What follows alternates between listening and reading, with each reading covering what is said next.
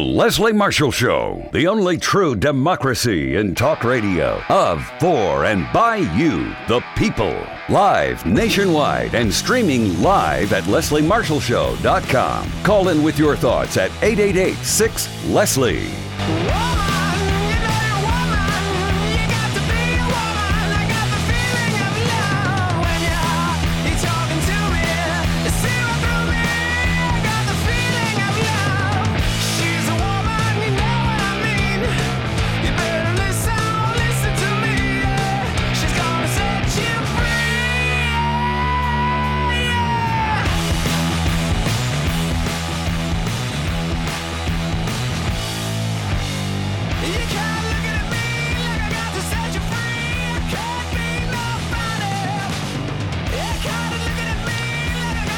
Hey there.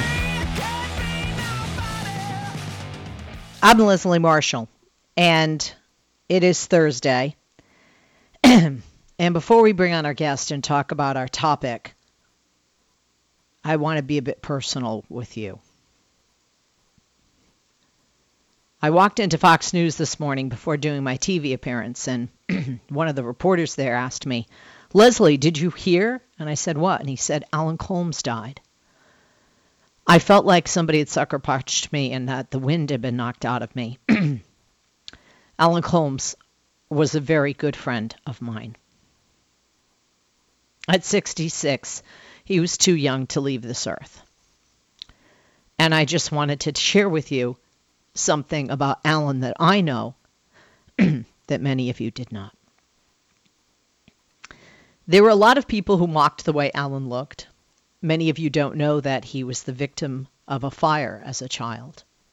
I met Alan in 1991. I was interviewing with ABC Radio Network. They were looking at me at the time to replace Sally Jessy Raphael, but that uh, they felt I was too young, too inexperienced to be giving advice. And at the time, although it hurt me greatly, they were right. I then met the uh, my boss, uh, who it turned out to be um, at that network, um, Alan Colmes, um, who was a talk show host I had heard of and looked up to. I was a newbie on the talk scene, just a handful of years. He was very kind to me. I found him very entertaining, and I found his show awesome. Really, definitely great to listen to. Really fun to participate in with his uh, one-liners, uh, radio graffiti is what he called it. At the time, there was an opening because Tom Snyder was on the radio and he was going to television at CNBC.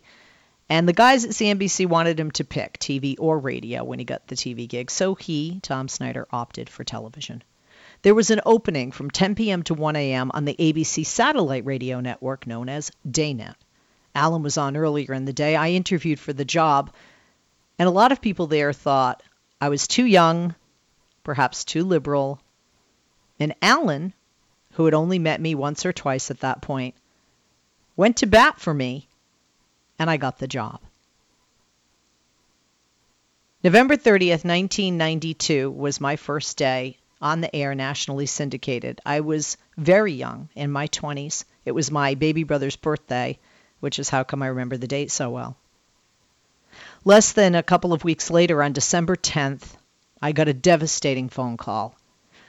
My father, at 57 years of age, had died. I was devastated. Only girl, eldest, my dad so young. And my dad had had heart problems, but he had had surgery and was great for over a decade, so it came as a bit of a shock. I couldn't go to work, obviously, but it was a new job, and my boss only wanted me to take a day or two off, and I physically, mentally, and emotionally couldn't do it. Alan Colmes went to bat for me again. He basically told the network that I would be no good to them unless I was whole and to give me the time to heal. You see, Alan had lost his father at a young age. And in addition to giving me the two, two and a half weeks I needed, he and others filled in for me. And when I came back to New York from Boston, where my family is from, to resume my job at the network, Alan took me to dinner every night for months.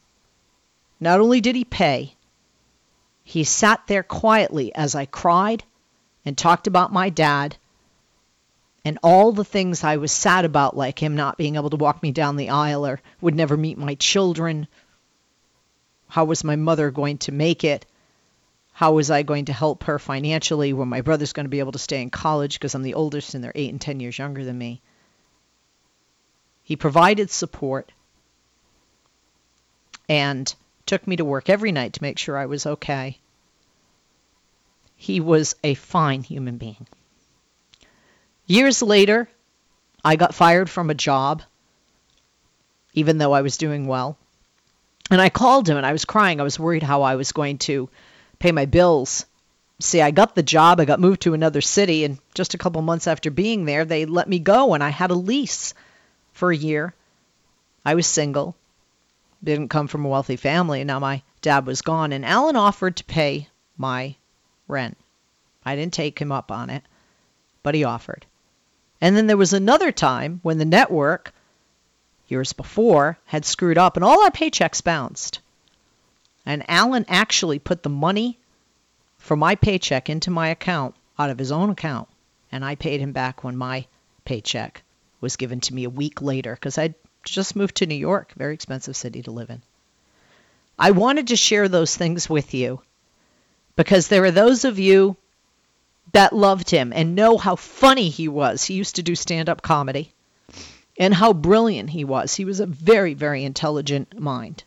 There were some of you that would get angry because you felt he wasn't strong enough when he was on Fox and when he used to be teamed with Sean Hannity, who was also a friend of mine when they had that show Hannity and Colmes. And there were those of you who were conservative and may have hated him because he was on the left. But I want to tell you that Alan Colmes would always call me back when I called, would always return my emails or text messages within minutes or seconds, was always there to listen, always offered to help, could give great hugs, a great shoulder to lean on or cry on, and great smiles because he made me laugh. We're going to take a break. I just want to say, Alan, I'm going to miss you, my friend. We'll be back.